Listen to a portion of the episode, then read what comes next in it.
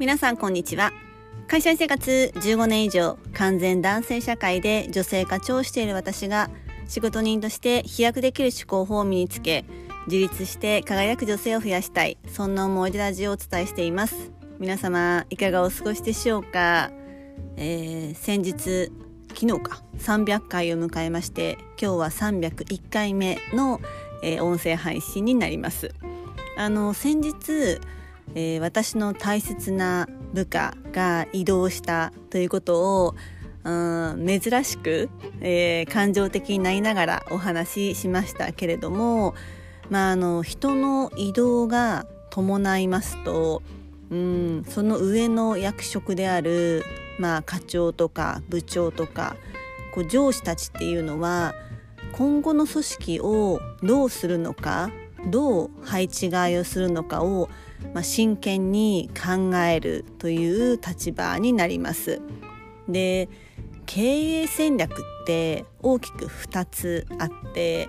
1つ目は、まあ、お金を稼ぐこと私は実はこっちの方が好きなんですけれどもと2つ目組織論この2つが実はメインなんですね。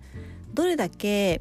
うん素敵な仕組みお金を稼げるサービスお金がもらえるサービスがあったとしても、まあ、特に大きい会社であればそれを支えるメンバーや組織がいないと売れるものも売れないいいシナジーが生まれないなのでそうやって組織を作るってことは、えー、とても重要なことなんですね。特に上の人たちはやっぱりいいメンバーを集めたい。つまり結果を出せる人をやはり集めたいというものになります。そんなことを今日、まあ、最近よく考えているので今日はこのテーマをお届けしたいと思います。ということで今日のテーマは他人事はバレるです。はいドキリとした方いらっしゃいますでしょうか？まあ、あの私のチームメンバーが移動したことで少なくなってしまったので最近はこうどうチームを再編成するかをすごく考えています。まあ、その最近私としては泣く泣く、まあ、放出した元の、えー、部下ですとかもともと私の下にいた部下まあ、今違うチームのもとにいるんですけれども実は最近ちょっとヒアリングをしてみたんですね。でこう、まあ、私という立場上うーん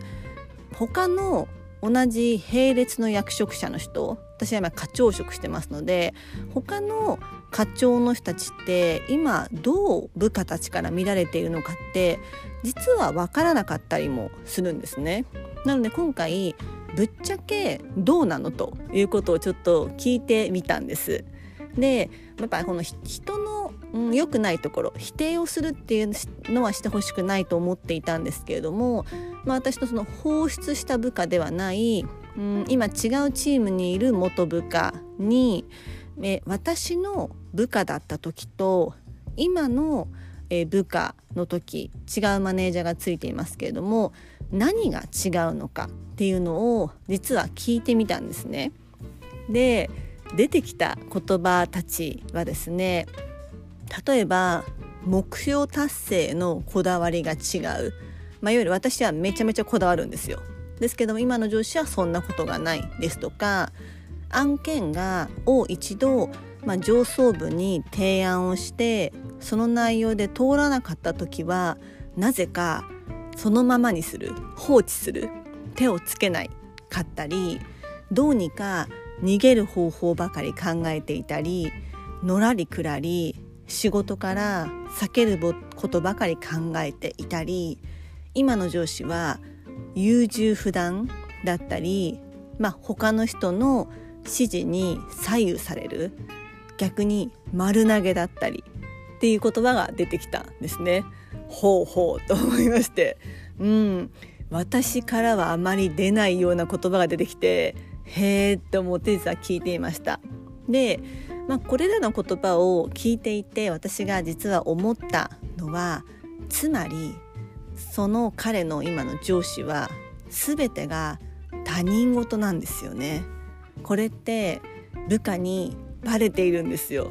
私はやっぱその同じ並列のえ、役職の下で働いたことがないので実はよく分かっていなかったんですけれどもやっぱり部下って分かっているめちゃめちゃ見えているんですよね。多分その人たちと一緒に仕事をしている他の部署の人もやっぱり他人事で仕事をしている人のことって分かっちゃうバレちゃうんですよね。本当に他人事で仕事をしている人っていうのはバレる全てが他人事だから話している当人が喋っている内容にそんな姿勢だと説得力がないんですよね。なので聞いている方も心が全然惹かれない。だから案件が通らないんですね。なぜならば魂がこもっていない提案内容だから。皆さんがやっている仕事は魂を込めてやっていますか？こんな感じかな？この内容だったら上の人納得しそうだな。って作った提案内容は実は上司にはバレています。あこの人正解を狙いに来ているな。これねわかるんですよ。私は自分でこの案件が任された。この案件をやろうって決めたらものすごく自分ごとにするんですよ。正直上司が何と言おうと進めるんですね。なぜならばその案件について一番考えているのは私自身だからって言い切れるから。誰よりもその案件のことを考えているのは私だって思えるから、うん、なので私はね目標達成のためだったら結構いろんなことをします。いろんな人を巻き込むし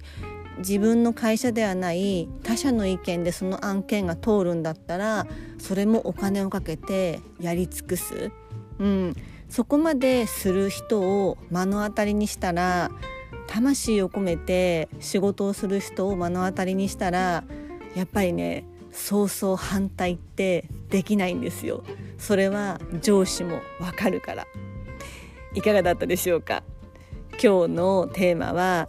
他人事はバレるです。ぐさいと刺さった方いらっしゃいますでしょうか？うん何言ってるかよくわかんないな。ピンとこないなっていう人もいたかもしれません。その人は自分ごとできちんと仕事ができている。